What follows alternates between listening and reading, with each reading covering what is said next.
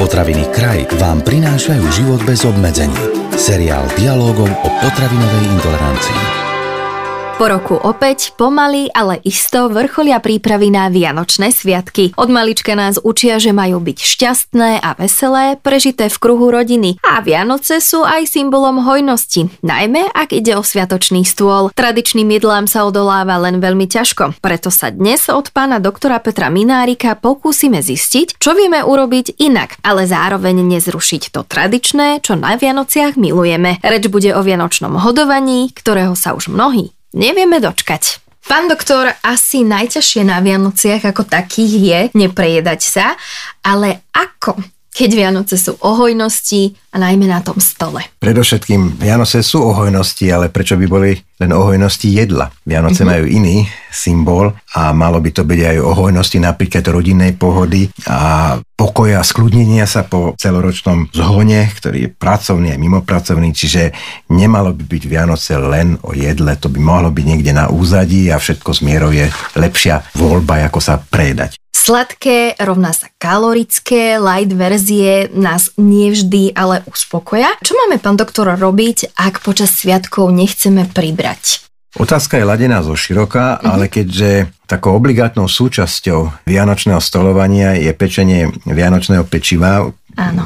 Nepreberné množstvo je, ale tak vanilkové rohlíky asi sa pečú v každej domácnosti, medvedíky takisto šuhajdy. a, a šuhajdy a podobné. tak máme na to viacej možností, ako k tomuto pristupovať. Predovšetkým sú recepty, ktoré sa nedajú nejak zmeniť a tá tradícia tej receptúry musí byť zachovaná. Tak sa vanilkový rohlík nemôžeme robiť bez tých ingrediencií, ktoré tam patria. Mm-hmm. Čiže to bude naozaj skorej o tom, aby sme nenapiekli príliš veľké množstvo príliš veľa, z jedného druhu príliš veľa druhov, pretože čím viac sa napeče, tým viacej sa zje. Niekto to v tom v konečnom dôsledku zjesť musí. Existujú ale aj rôzne sladké pokrmy, dezerty, ktoré sa dajú pripraviť aj trošku alternatívnou formou, bez toho, aby sa tradície veľmi narušili. Mm-hmm. Príkladom jeden za všetkých je to, že máme rôzne tie tzv. maslové alebo maslové torty, torty, v ktorých je nejaká tuková plnka. A to nemusí byť Namiesto masla alebo iného tuku môžeme použiť jogurt, puding, môžeme použiť vaječný bielok, môžeme zmenšiť tú vrstvičku toho cesta a zvýšiť tú tvarohovo ovocnú. Hej, namiesto napríklad zbytočne veľa cukru môžeme použiť buď čerstvé ovocie alebo sušené ovocie, čo je vždy oveľa lepšia voľba ako čistý cukor. Keď sa tá tradícia dá trošku zmeniť v tej receptúre, zmeníme. Keď sa nedá zmeniť, nerobme príliš veľké množstvo a urobíme aj tie jednotlivé kolačiky malé. Pretože keď má jeden rohlík veľké rozmery, tak samozrejme zjeme tri a to ako keby sme zjedli 10-12 menších. Pravda je však taká, pán doktor, že mnohé jedlá sa pripravujú len na Vianoce, špeciálne na Vianoce a odolať napríklad takému majonézovému šalátu, tak to je naozaj veľká výzva a úprimne zamýšľať sa počas Vianočnej večere alebo pri jej príprave nad obsahom živín a energie to asi robí málo kto.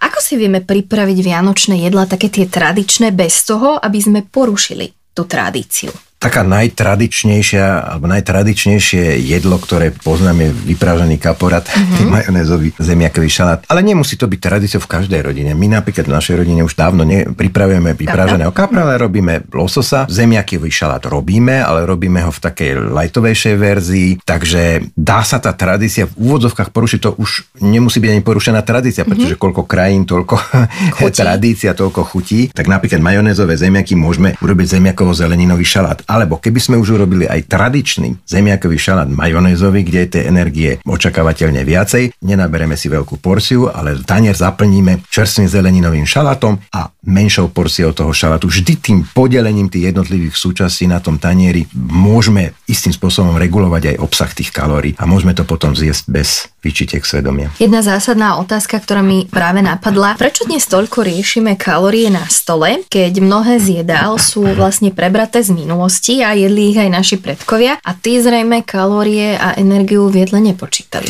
To máte pravdu, ale miera výskytu obezity v populácii, to nielen slovenskej, mm-hmm. ale aj v okolitých štátoch, aj v iných svetadieloch, enormne za posledné 10 ročia narastla mm-hmm. a môžu za to nie zmenené gény, ale zmenené vonkajšie podmienky, okrem iného aj výrazný úbytok svalovej práce pohybových aktivít spojených s rutinným pracovným alebo nepracovným životom nás. To znamená, že ľudia v minulosti väčšina musela viac alebo menej tvrdo pracovať a míňali pritom kalórie. To znamená, že oni aj keď jedli tradičné jedla, aby sa nasytili, aby mhm. mali dostatok energie na vykonávanie tej fyzickej práce, tak mohli si dovoliť zjesť viac kalórií. Je to vždy o tej rovnici a dnes e, väčšina ľudí pracuje s tým, že sedí za stolom a za počítačom a má na všetko ďalkové ovládače, oveľa väčšia motorizácia, nemôžeme to porovnávať mm-hmm. s mhm. dávno minulými časmi, kedy sa ľudia často presúvali pešo na menšie vzdialenosti, ale to boli vzdialenosti veľké. Čiže jasne vyplýva, že dnes musí moderný človek príjmať menej energie, menej kalórií, ako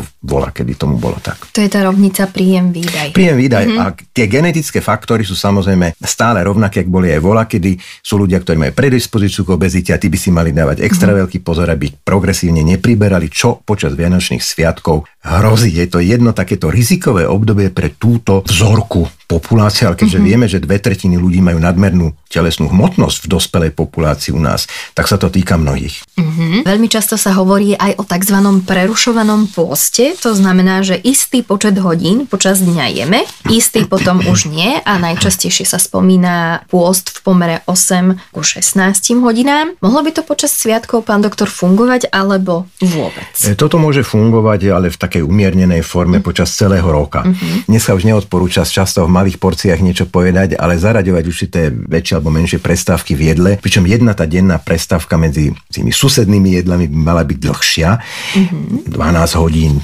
najmenej 10 hodín, 12, prípadne aj viac hodín. To je ideálne, keď je to proste tá nočná prestávka. Z toho vyplýva nie veľmi neskoro jesť. Teoreticky by bolo aj dobré možno tú vianočnú večeru si urobiť ešte pred tým, jak sa otvárajú mm-hmm. darčeky pod stromčekom, treba o 5. o 17.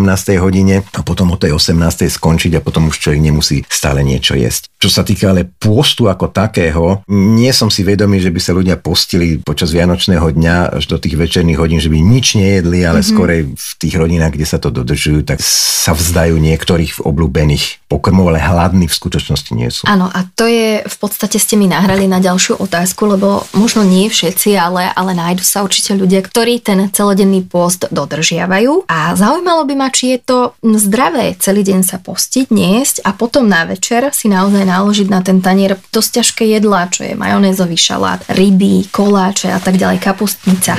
Isté, tom zmysle, ak vy ste to mm-hmm. teraz otvorili v tej vašej otázke, to nejaké zdraviu prospešné nie je. Mm-hmm. Teda nejem, nejem, nejem, nejem a potom sa prejem. Tak toto neplatí. Ešte raz, mne nie je známe, že by ľudia počas toho sviatočného dňa do obeda na obed nejedli nič. Mm-hmm. Takže potom to ani nemôžeme nazvať, že to je pôst z toho fyziologického hľadiska. Je to v podstate len odriekanie sa niektorých pokrmov, ktoré si doprajú večer. Mm-hmm. Vianoce sú aj o návštevách, to sme si už hovorili. Hostitelia nás prirodzene chcú pohostiť tým, čo si pripravili, ponúkajú nás jedlom, ponúkajú nás alkoholom. Ak nechceme odmietnúť a aspoň ochutnať, je to v poriadku? No to je naozaj dosť veľký problém, lebo ľudia väčšinou sú núkaní jedlami a pokrmami, ktoré už doma mali, Áno. pretože tie tradičné pokrmy sú veľmi podobné. Tu vystáva taká tá otázka, otázka, že možno lepšie, než ísť na návštevu už najedený, je naozaj ako keby ísť tam hladný, alebo naozaj len presunúť ten pokrm ano. zo svojho domáceho prostredia do toho prostredia, kde sme pozvaní, väčšinou sú to blízki príbuzní, niekedy priatelia. Zaujal ma tá problematika toho alkoholu. Alkoholické nápoje sa konzumujú po celý rok, ale mali by sa konzumovať veľmi, veľmi striedmo. Treba si uvedomiť, a už sme to v našich podcastoch viackrát spomenuli, že alkohol okrem toho, že mení psychiku človeka, že človek bochra nesmie, nesmie sadnúť za volan ani, ani, ani po konzumácii malého množstva alkoholu. Ja sme si spomínali, že alkohol je karcinogén. Nemal by sa konzumovať pravidelne stále stále ani v malých množstvách a už vôbec nie, že postím sa celý týždeň a potom sa v piatok si doprajem, hej, ten tzv.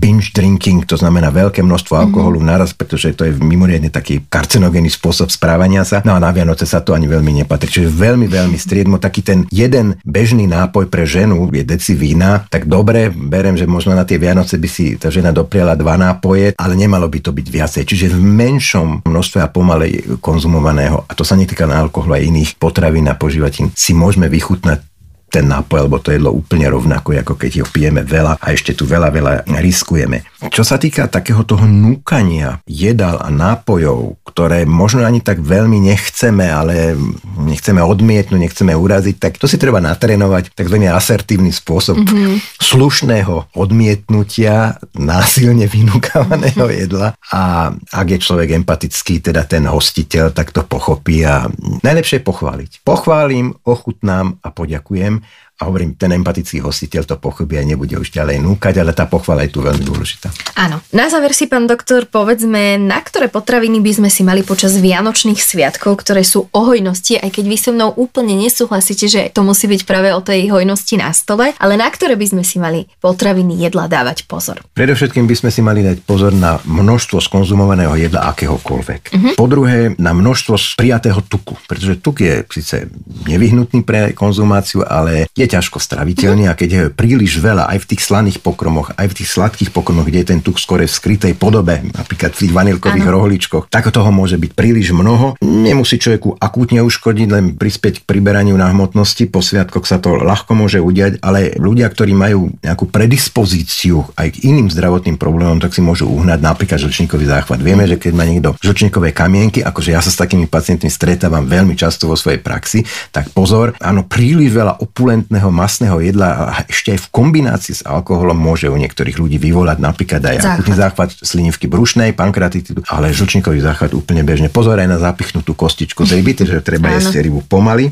No a miesto masného mesa sa môže vybrať. Chudšie meso, výnimkou sú ryby, kde vieme, že masné ryby, teda taký losos, je pre zdravie prospešný, ale zase v bežnej porcii, ak sa dá nevyprážať, ja viem, že je to tradícia, ale niekedy možno ľahko porušenia tradícia môže byť spojená s výhodami a so znižovaním rizík, nebať sa aj trošku obmediť receptúry iných pokrmov, či sú to tie majonézové zemiaky, alebo sú to torty, kde namiesto tuku môžeme použiť, už sme to spomínali, vaječný bielok, želé, ovocie, a nízkotučný tvároch, miesto cukru použiť ovocie sušené alebo čerstvé. Pán doktor, a váš obľúbený vianočný koláč je? Najobľúbenejšie, u mňa Naj... sú vanilkové rožky, preto ich toľko spomínam.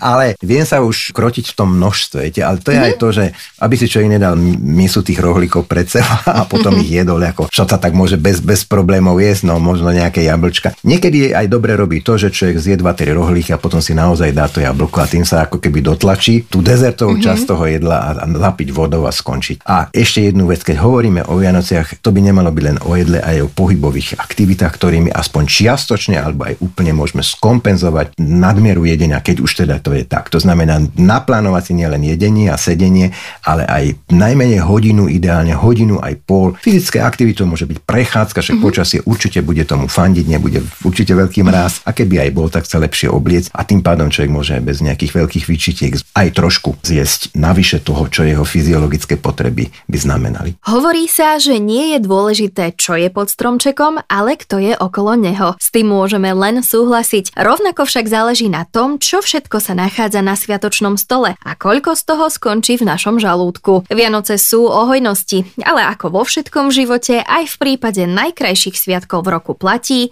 všetko s mierou priatelia. A ešte jedna zaujímavosť na záver. Sami vraj zjeme až o štvrtinu viac ako v spoločnosti. Tak na to myslíte. Tento podcast vám priniesol kraj. Moderné slovenské potraviny.